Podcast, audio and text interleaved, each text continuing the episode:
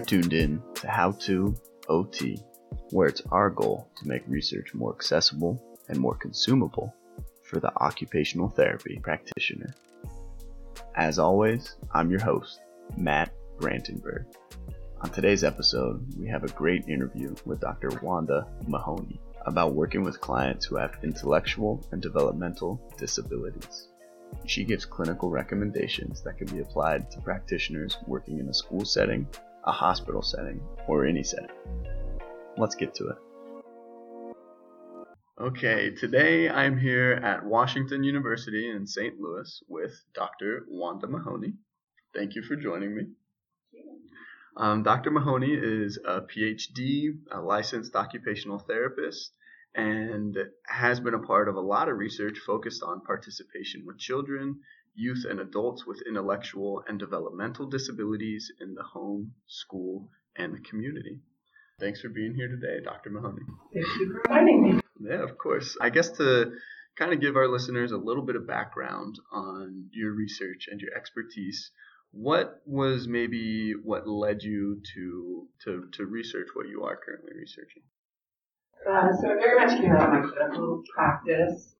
Um, I have been working with individuals with developmental disabilities for my entire career and really wanting to make sure that their voices were heard and that I wasn't seeing very much of that in the research that was out there, um, especially for individuals with more significant cognitive impairments, which were really the clients that I felt the closest to and really um, felt like that I was able to make the biggest impact with.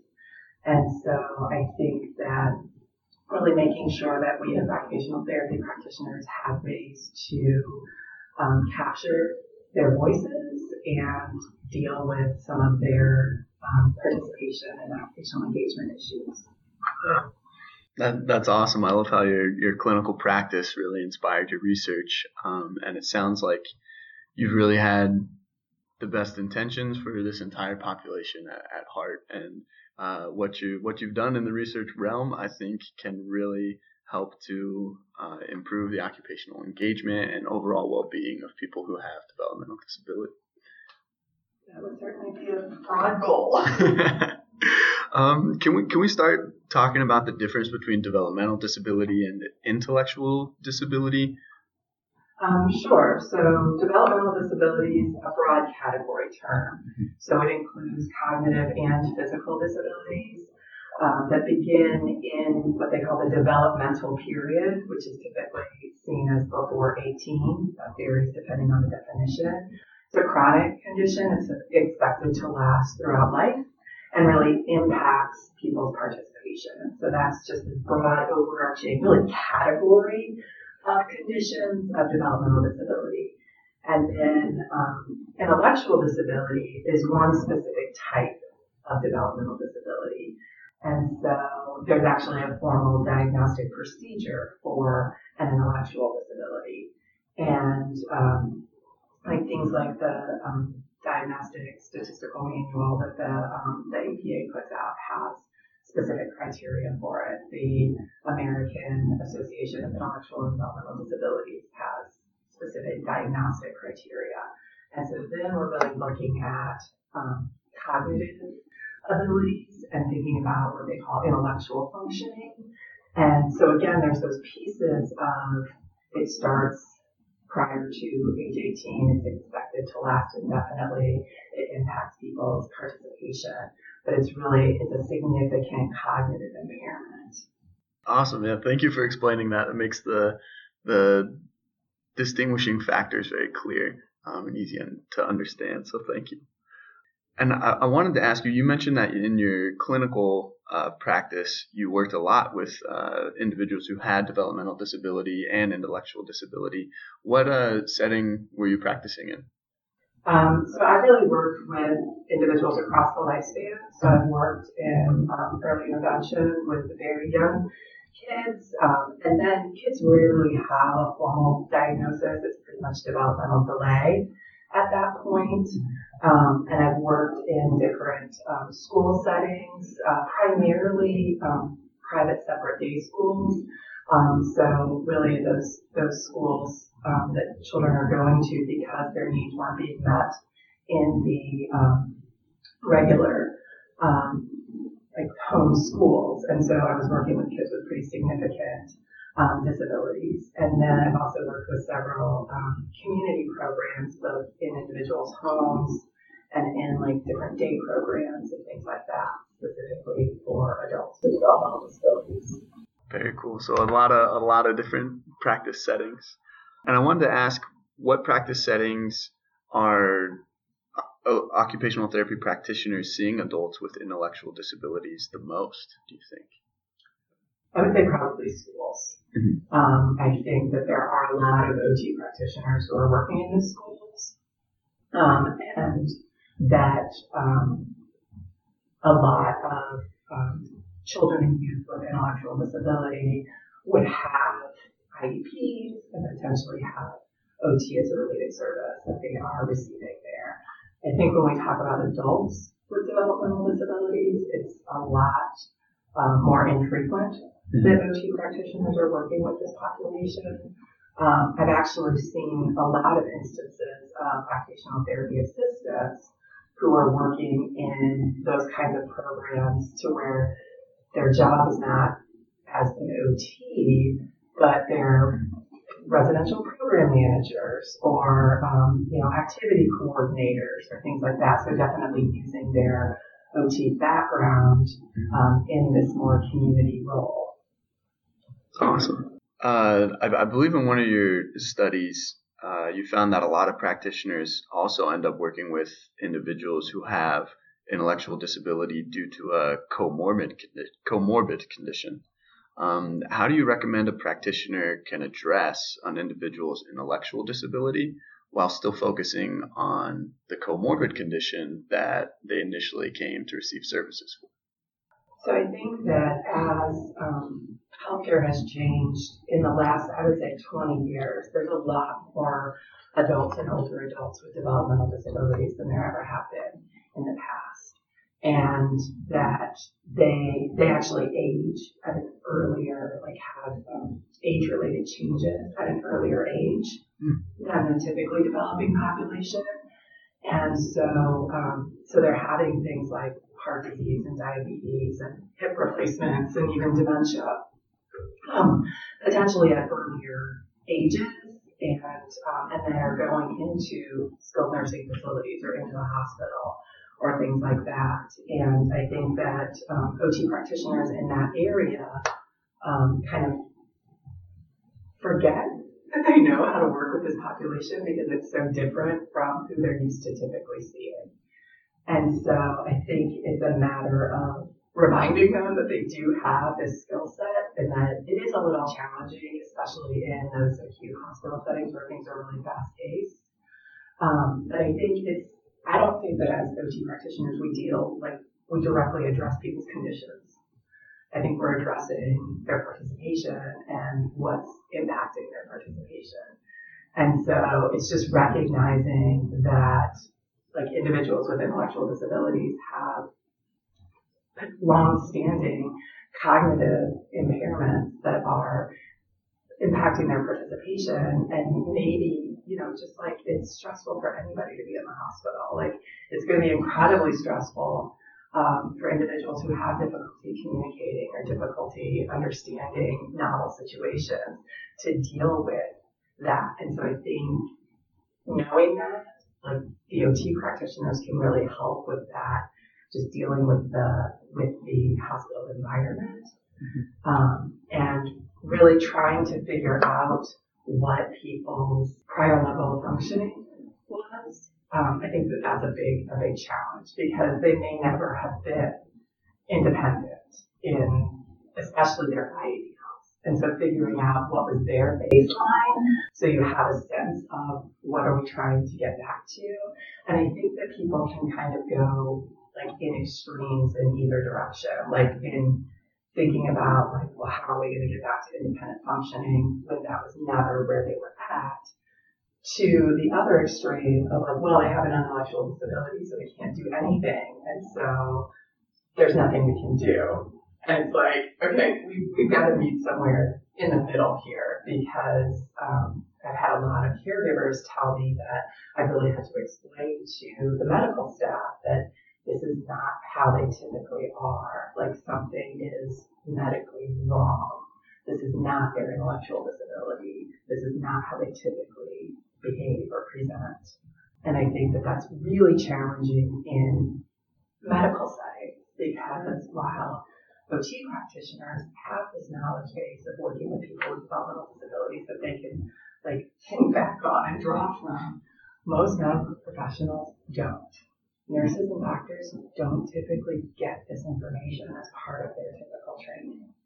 And so they may not even have a baseline of background knowledge to pull from. Uh, so it sounds like there's a lot of factors that come into play when an OT is working with someone who has a developmental disability in you know more of a hospital type setting. Mm-hmm. Um, and the way you describe it, it sounds like it's almost a, a temptation to to use one of the extreme approaches that that you mentioned, mm-hmm. um, and that makes sense because in another one of your studies you found that 93% of practitioners um, reported that working with older adults who have developmental disability was challenging. Mm-hmm. Um, and we know challenging isn't always a bad thing, but that's a pretty high number, mm-hmm. um, especially for a field that has a background in working with um, with this population. Yeah. Um, and I just I want to interrupt you for absolutely, second I think that we're we're switching back and forth between intellectual disability and developmental disability, which I think is fine. But just mm-hmm. to clarify, like that I think that there absolutely are also, say, adults with cerebral palsy, which would be considered a developmental disability, who are going into the hospital and medical professionals are assuming that they have cognitive impairments, and they may not. And so to really make sure that that information is being pulled apart and to really, this, this thing that I think is a really key theme across occupational therapy is to assume competence and to really think about like, you know, what do I need to do to make sure that um, this person is getting what they need and that um, that they are sharing the information that they want to share. And sometimes that requires very minimal accommodation, and sometimes it requires pretty significant accommodation. Um, but to go in and make sure that we are assessing how much support do they need in order to um, share what they need to share and get what they need um, in this medical realm or in you know out in the community. Awesome. And, and you're touching on this. I want to ask uh, a little bit more. You mentioned identifying prior level of functioning and really identifying what someone's needs are. What are maybe some other things that practitioners can do to be more confident in working with people um, who have, let's just throw them both together now, developmental disability or intellectual disability? Mm-hmm. So I think that um, especially I think if the person has an intellectual disability. So if they have a cognitive impairment, if there's something in their medical chart, which won't always be in their medical chart, um, that they have this um, coexisting condition, um, I think that it's recognizing that like I probably am going to need to take a little bit more time with this person than I typically typically would, especially for that initial evaluation to really think about like, okay, I need to figure out how do they communicate and um, and and sometimes it's you know there are no communication issues, but like you've got to to, uh, assess that like how can I make sure that I can get information from this individual. And I'm a strong proponent of everybody can communicate. Um, like it's just a matter of us figuring out a mechanism to make that happen and really interpreting um, what people are telling us, potentially non-verbally, um, and really, you know, asking questions in a way that people can understand them and can give us um, that kind of information. Like I potentially went off on a tangent, and maybe we can circle back to the question. Yeah, yeah, that's a good tangent. Though communication really is key in all treatment, and especially in working with with this population. Um, but yeah, again, the question was just specific things practitioners can do um, or that you might recommend they do to, to be more confident in working um, with clients who have developmental or intellectual disability. Mm-hmm. And so I think that, again, I think that with a developmental disability, you, you want to just go in and start like asking questions and seeing how people are responding to that because you don't want to assume that people have a cognitive impairment But if people aren't answering the questions, I think reframing them, potentially simplifying them. Another big thing, I mean, like you're a stranger going in to, to see this person. And so really giving them time to respond. Um, one of the things that uh, one of the uh, clinicians that I work with who years ago was one of my students still talks about one of the things that I taught her was, you know, you go in, you ask your question, and you sit there and you count for 10 seconds before you ask it again, before you do something. And she's like, that's such an incredibly long time. yeah. But it's like you got you got to make sure that you've gotten their attention first. So oftentimes when we're talking to people, we'll say like, "Oh, hey, can you bring me that map?" And it's like, you know, until you've said the person's name, they're not necessarily attending to you. And so you've got to start with their name, make sure you've got their attention, and then give your like request or your introduction. And so Matt, hey, can you give me that? You know, that that like small bit of change in how you're framing stuff, which takes a deliberate like thought process, is important because the person may not even notice that you're talking to them until you say their name. Um, and again, that waiting, um, giving them an opportunity to um, to respond, um, to be patient with that. And again, sometimes you really are like counting to yourself.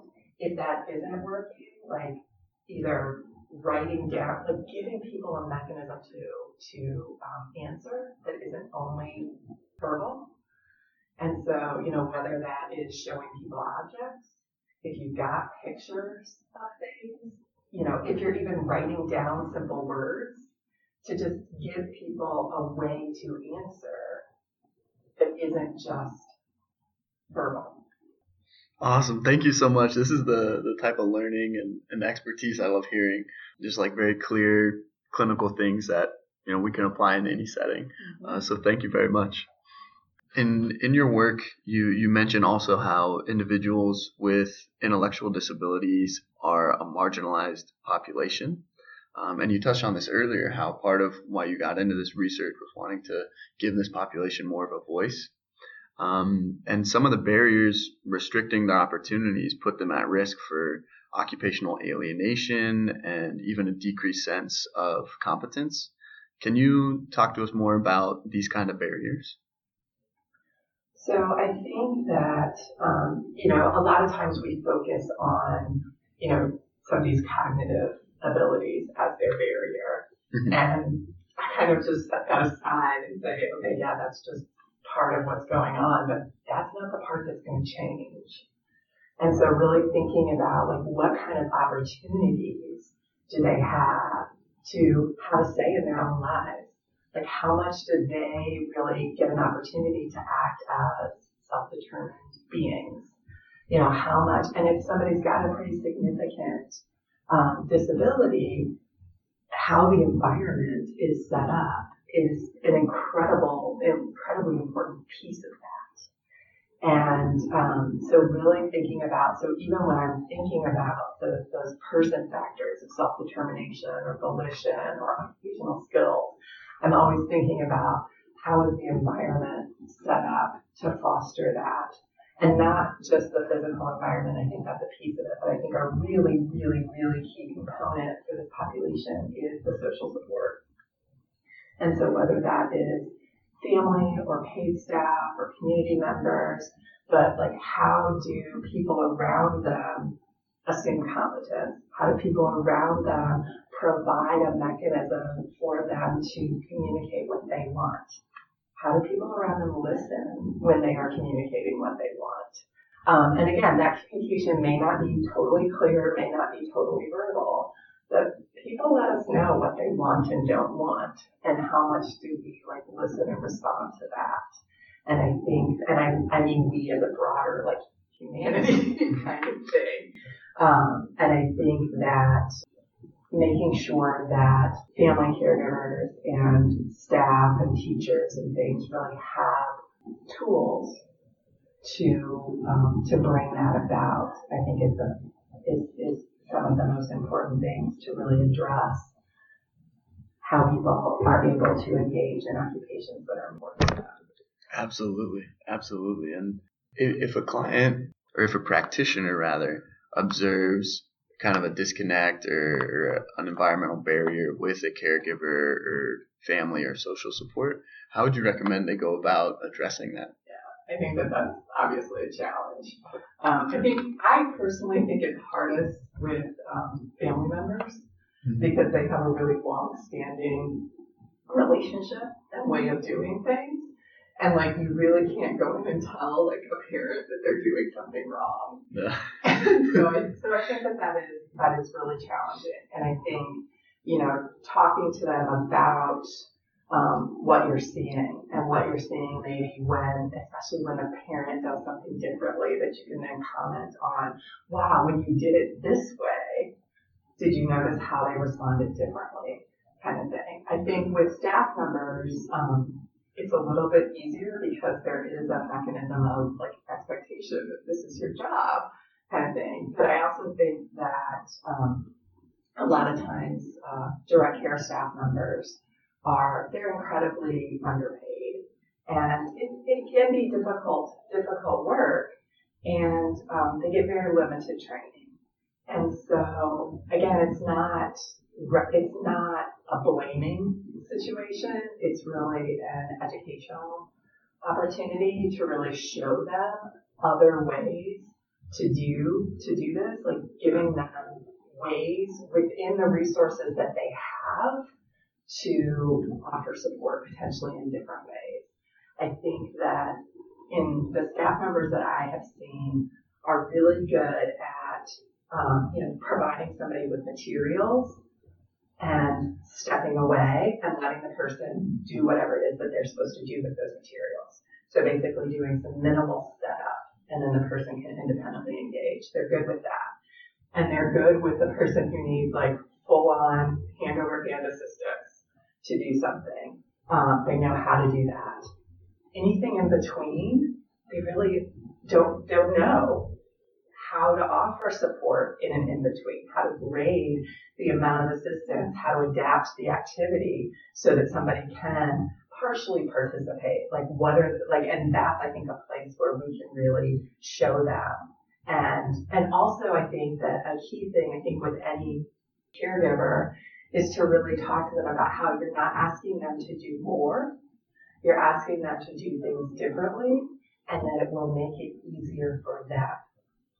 And so you really got to get that buy-in piece. It's not like what can you do more for this individual. It's about like what can we do to change this dynamic so that it's a better experience for the individual with an intellectual disability. It's also a better experience for you as a caregiver because when you are doing things together as this like co-occupational experience where you're both getting something out of it, like that's a beautiful thing to watch.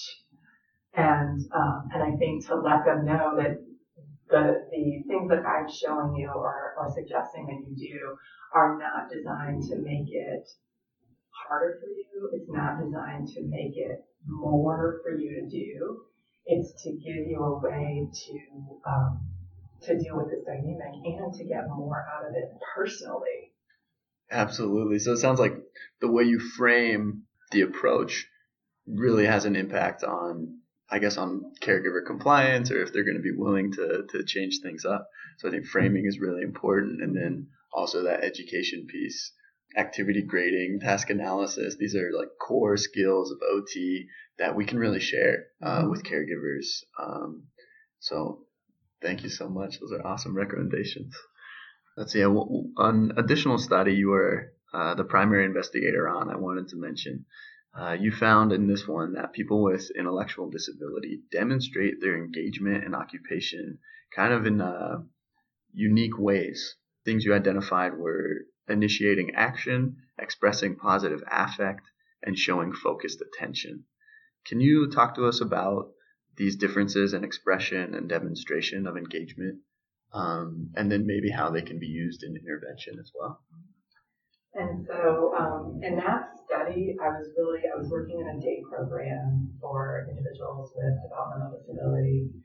And um, I actually recruited the adults that I was working with through the staff members. And I was really asking the staff members, who are the folks who are really difficult to get involved in the activities? Who are the people that you're just not really sure how to work with? And those were the folks who I wanted to get their perspective and really see what was going on for them in their group activities. Mm-hmm. And so what I found was that, and when I talk about engagement in this sense, I'm talking about it a little bit more specifically than potentially we talk about it. I think that most of the time we don't define what we're saying. we just talk about engaging in occupations, and really most of the time what we mean is just doing. Mm-hmm. And I wanted to get more into that, um, like how am I showing that something's important to me? What are the um, types of things that I'm doing that I'm really getting into it? Hmm. Um, and um, what does that look like for individuals with intellectual disability? I think that it's not so much that it's unique to them. I think that most of the time when we when when we're really into something, you know, we talk about flow. We talk about like, you know, somebody expressing like, oh my gosh, this is awesome. Yeah. yeah.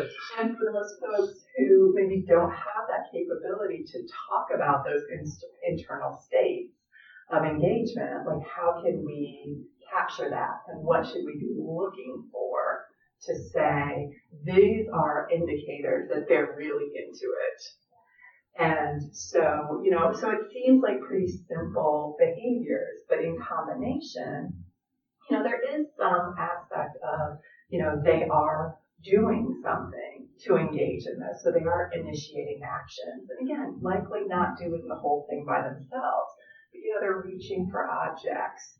They are, um, you know, that focused attention, like they're watching what's going on. And you know, expressing positive affect, you know, making pleasurable noises or smiling um, or laughing or things like that. That in that combination, like they're showing us this is really cool. Like yeah. I'm really into this. And on the opposite end of the spectrum, sometimes they show us really strongly, this sucks. and I do not want to do this. Yeah. And um, and sometimes they're showing showing us that by like throwing things or doing things that, you know, people are labeling as challenging behavior. And it's like, you know what? They're just telling you super strongly, I don't want to do this. And are you listening? And it's like, yes, we want them to have other ways to tell you that. But if you're not listening, even when they're telling you this in that extreme way, like they're doing everything they can to tell you this sucks. and you're you're not responding to that, and so they're just going to continue to escalate, and so giving them other ways to say this sucks, I don't want to do this. but I think that that showing staff members then, like when they're doing this, these are the things to look for to let you know, like that they're they're getting into the activity, and then don't take it away. you know, and when you're doing, you know, this, they're trying to tell you, I don't want to do this. I'm trying to notice that before it escalates. So that you are like, okay, let's take this away. Let's, let's offer them a choice. Let's give them another way to do this. One, um, when we talk about like clinical relevance and things like that, um, the, the tool that I use to capture some of this actually is an, an OT assessment tool. Um, it's called the volitional questionnaire. It's not a questionnaire it's an observational tool. Okay. Um, and it's really designed for capturing this kind of information for somebody who typically isn't able to just tell us. Like, what are the things that they're showing us that tell us they're really motivated to engage in this activity? And so I found that to be a really useful tool that I actually was not aware of until I began doing my research. That's awesome. Thank you for bringing up that specific tool. If possible, we'll link it in our episode description on the podcast, so listeners as well can can use it um, on their own. Um, and again, all that ties back into how important communication is, mm-hmm. uh, which you mentioned earlier. Uh, another barrier that uh, people with intellectual disability receiving services face is that traditional reimbursement um, rewards interventions that, as you put it, um, in your research fix impairment. And intellectual disability is a permanent condition, a chronic condition, um, and not something that can really be medical medically cured. What value can occupational therapy bring to the life of someone with intellectual disability despite this barrier? Mm-hmm. And so I think that has to do with um, kind of where where are these services being um, being uh, provided. And I think that there are some mechanisms to um, to get some funding through um, Medicaid waiver programs and um, through different um, funding mechanisms with different programs. Um, it's not typical like insurance type funding. Um, and I think, I mean, there are habilitation aspects of uh, typical insurance, but I think that you're you're going to have a hard time making the case for like training caregivers and training staff as habilitation, even though that really is fostering skill development for the individuals with um, intellectual disability. So I think that that's certainly a barrier. And I think that most of the time when OTs are working under a traditional reimbursement mechanism with this population is because of a coexisting condition, because they were, you know, they had a hip replacement or, you know, they are admitted to the hospital for um, sometimes something as simple as a UTI that's gotten out of hand and is now causing um, like cognitive changes and stuff. And so, so then, so then you're really working on like, okay, well, how are they doing with, um, you know, following hip precautions and things? And I think that every OT who works with, you know, something like, you know, something like hip precautions is pretty standard in what kinds of things you're going to have people do. It's like something that you anticipate using to, to have visuals for that. Because that would probably help a lot of people. yeah. Absolutely. Not just those individuals with intellectual disability, mm-hmm. of like, you know, reminders posted on people's walls about like what are these movements I'm supposed to be avoiding and what are the things that I can do, what should I be doing, yeah. um, not just what do I not do. Um, so, and I think that um, in terms of the value that OT can bring, I think that um, we have a lot of skill set that can work at a larger level, more so than on this one-to-one individual funding reimbursement kinds of things. And I think that there's a lot of interesting um, things around. I mean, like when I worked with programs for adults with developmental disabilities, it's because it's part of a larger organization that I was employed by. And like my primary role was with the school. But then they also had this adult program that I was like, but can I also work over there a little bit? yeah. And I was able to work something out so that I did. And sometimes that was like reimbursed through the state and sometimes it wasn't. Um, and so I was constantly having to advocate with my um, supervisors about kind of this value added piece and, you know, doing staff trainings and things like that. Um, I also think that there is a really important role with that that that staff training component, and I think that um, you know having somebody to come in to really show like how to provide different levels of support because there has been research that shows like it's not just the, the, the classroom training per se like yes you need that but you also need the in the moment suggestions like in the room with the person I'm like okay but how can I do this you know, how do I deal with this situation? And that combination is what's really most effective in creating change for staff members. That's not research that I did. That's um, just other research that I've used. Not sure that that entirely answered my I, I think it did. I think it, at the very least, gave us a, an expert's perspective and opinion um, on the question.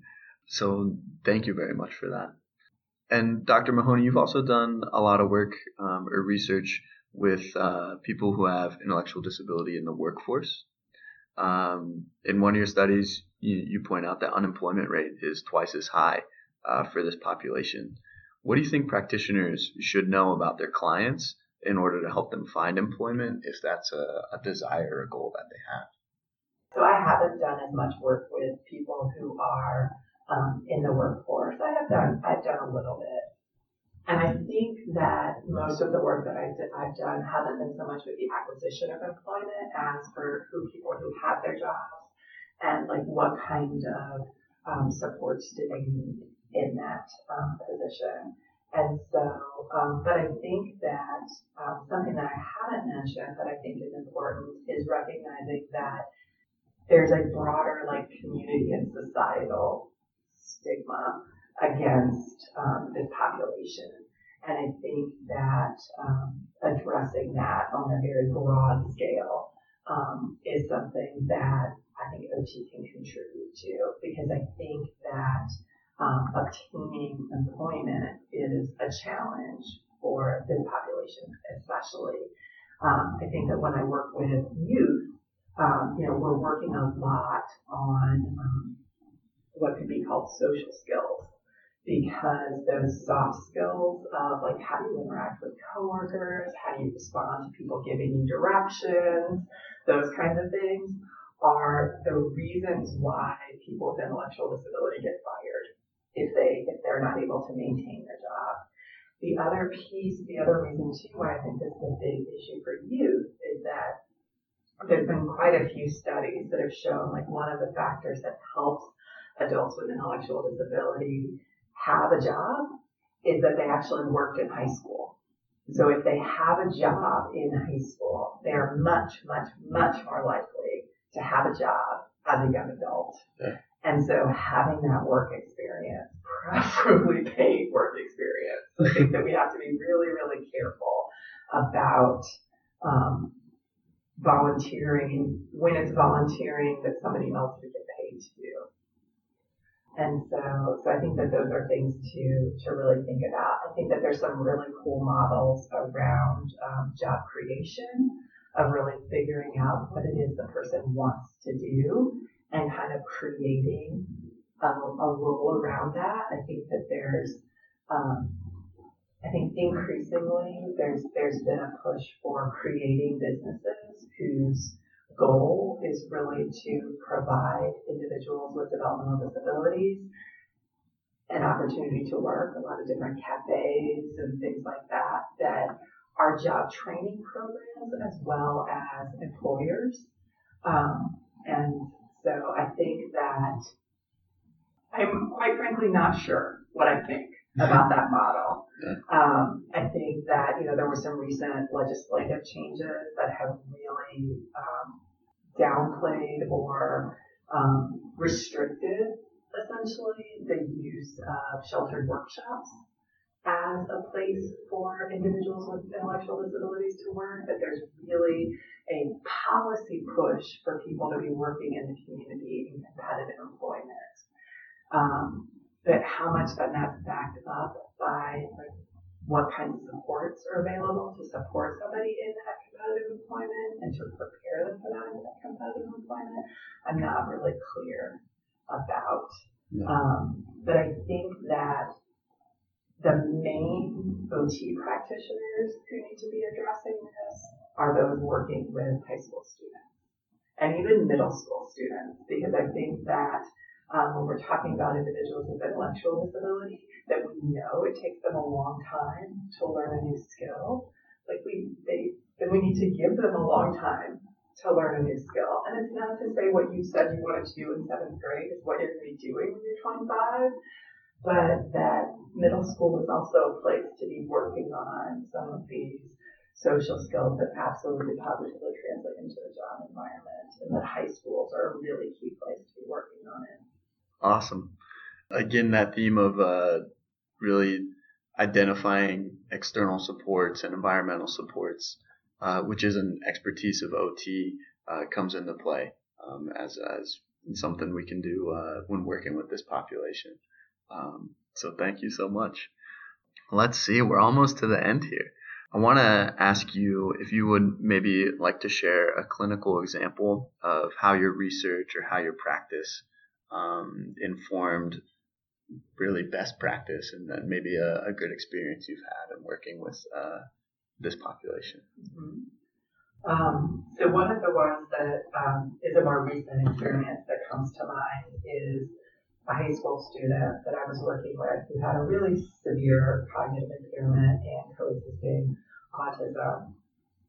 And I was really um, working with her to really figure out like what are what are things that she enjoys doing because the teacher couldn't even tell me like what does she like to do other than put her fingers in her mouth. Like okay, we, can broaden this. I'm quite confident that we can find some other things. And to really think about like, you know, her her mom loved her very much, loves her very much. Didn't really see anything that she could do, like that that um, that this student could do. And so that was one of my kind of informal goals is to really identify um, something that this student could do that then she could really show off and show everybody what she could do. And, you know, so I was working with her on really like starting at making choices and just to give her some, some opportunities to try some different things. And I mean, it really was starting at the very beginning of like teaching her what it meant to make a choice and so I was, I was showing her pictures, sometimes objects, just two at a time to get her to choose it. And then she would choose it and we would go do it. Mm-hmm. Um, and found out she, she liked going places. Um, we, she would choose to go for a walk. And so we would go and just walk a little bit around the school one of the things that really showed me that she wanted to go places is that she would go up to it was a very small school and the parking lot was right next to the school and she would sometimes we would walk through the parking lot and she would go up to the cars and start trying to open the doors. And uh, I actually took public transportation to go to the school most days and be like that's not my car. That's not my car. Yeah. with me totally honest because my car was not in the parking lot. Yeah yeah and so, um, so, but to be able to share that, to say, well, she really loves going places, that was not something that we could do. One of my happiest days in this school was the day, like, it was right towards the end of the school year, and I found this, like, secret closet that had a washer and dryer in it. And I was like, oh my gosh, how have I not known that this has been here this whole school year? And who do I need to talk to to get permission to use it? because this would be something else cool to try mm-hmm. to see. And uh, and it turns out again it took like I mean I worked with her for several years.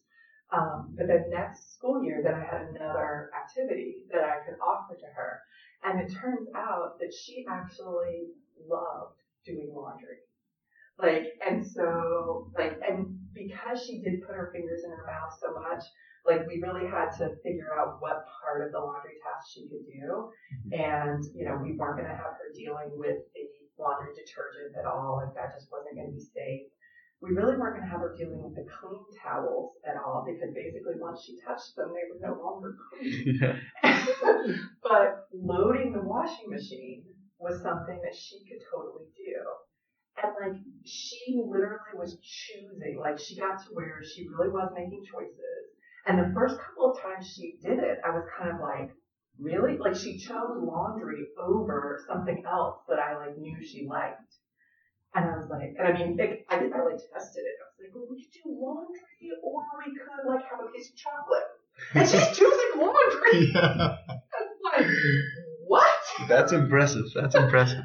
But then we took photographs of it, mm-hmm. of her doing this, and was able to show her mom, and, and like made a little book of, of her like doing laundry and showing her like what she really can contribute to the household in this way. Like that was really powerful for this student, for mom. And again, it took like a year and a half yeah. um, to get to that point. But I think, but I was always assuming competence. I was trying different ways to give her um, choices, and we were we were following through on them. And I one of my key things was figuring out what does she enjoy. There's got to be things that she enjoys, um, and then how can we take those things she enjoys and put them into like a functional um, context that really could impact her her life long term. And so I think that was a key piece. Do I have time for one more? Absolutely, yeah. so the other one that I specifically wanted to mention is more about in that medical realm. Mhm. And um, I worked with two clinicians on um, some of this work, um, Minerva Villacrucis and Lydia Bruno, and really figuring out like what are some resources for OT practitioners who are working with um, this population, especially in like those medical settings. Well, um, Minerva actually worked with the hospital that she um, is employed by and um, joined an interprofessional team that was really um, in the process of designing resources for the staff to really provide high quality care to kids with autism.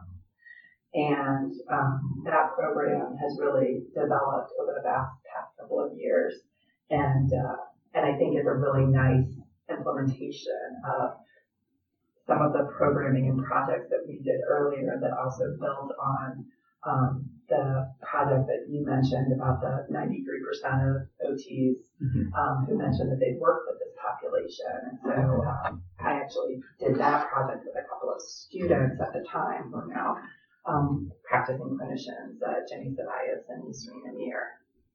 Um, and I guess this kind of leads to, to the next question. Where, um, or like, what resources would you recommend to our listeners and, and where can they find some of these resources? Um, so I think that the resources that I just specifically referred to are still very much in the development Okay. stage.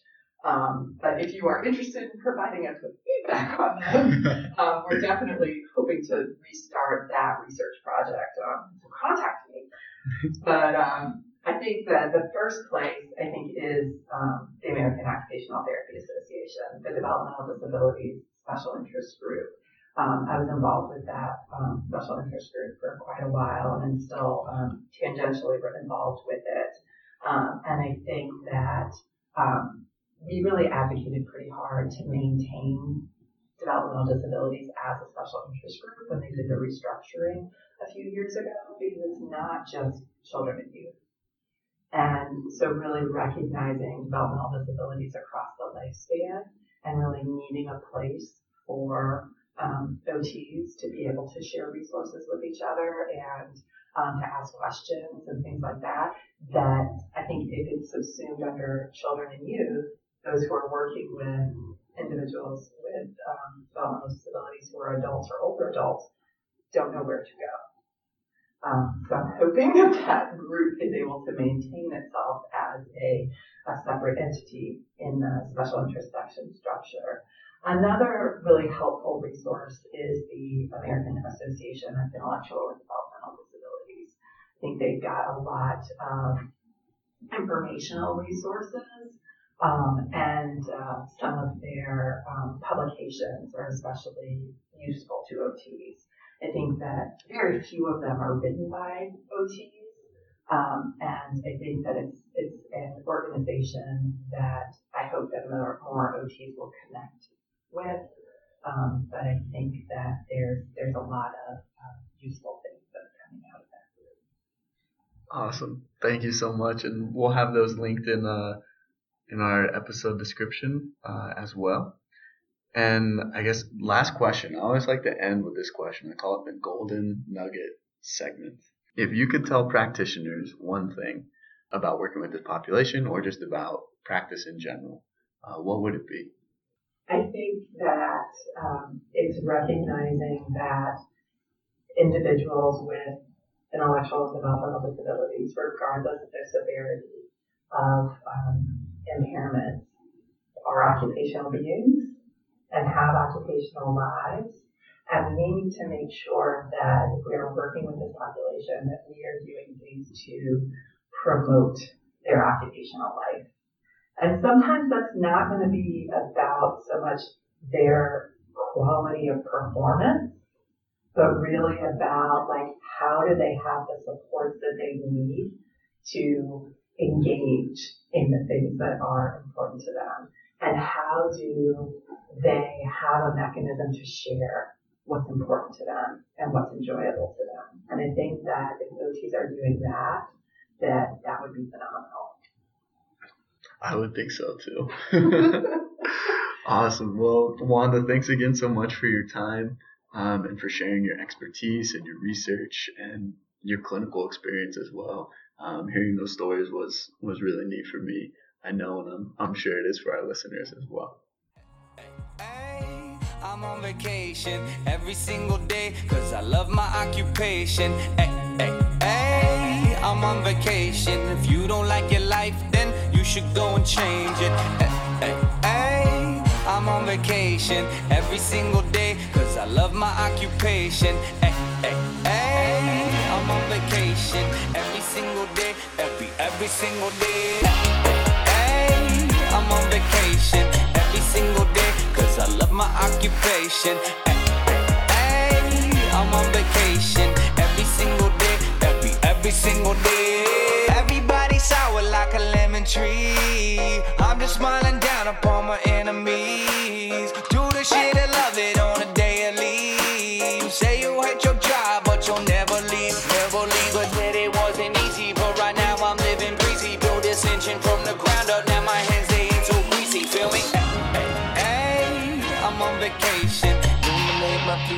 so thankful for everything. Rejuvenating my inner light as I work hard for all I need. Open arms, embracing life and all of which you gave to me. Hard work, it pays off. I'm happy now, it's paying me.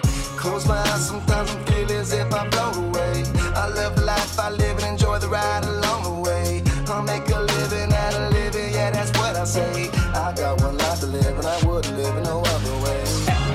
Hey, I'm on vacation single day cause I love my occupation. Hey, I'm on vacation every single day, every, every single day.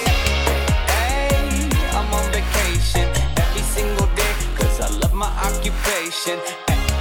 Hey, I'm on vacation.